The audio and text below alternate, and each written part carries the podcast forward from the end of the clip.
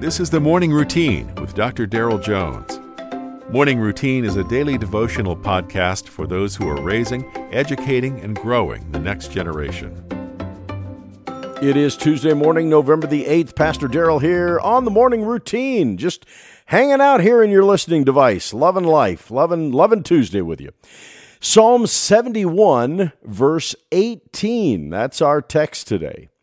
So even to old age and gray hairs, O God, do not forsake me until I proclaim your might to another generation, your power to all those to come.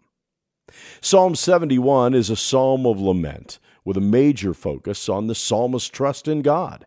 The psalm alternates between terms of desperate need and unyielding trust in the Lord.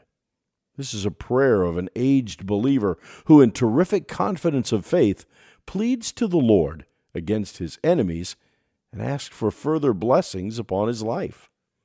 God will not cast off his gray headed servants, especially when they're no longer able to serve as they once did.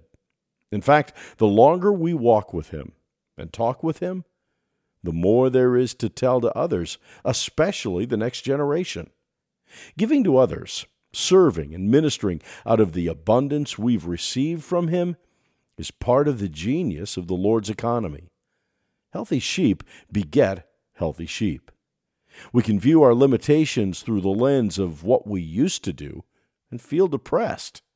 We can focus on what needs to be done and feel stressed. Or we can stop and consider what's already done and find ourselves at rest. May you and I find our rest in Him today.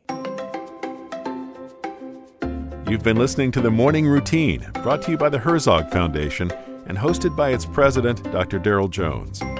For more information, please visit herzogfoundation.com. To receive the morning routine as a daily email, sign up at morningroutinepodcast.com. See you in the morning.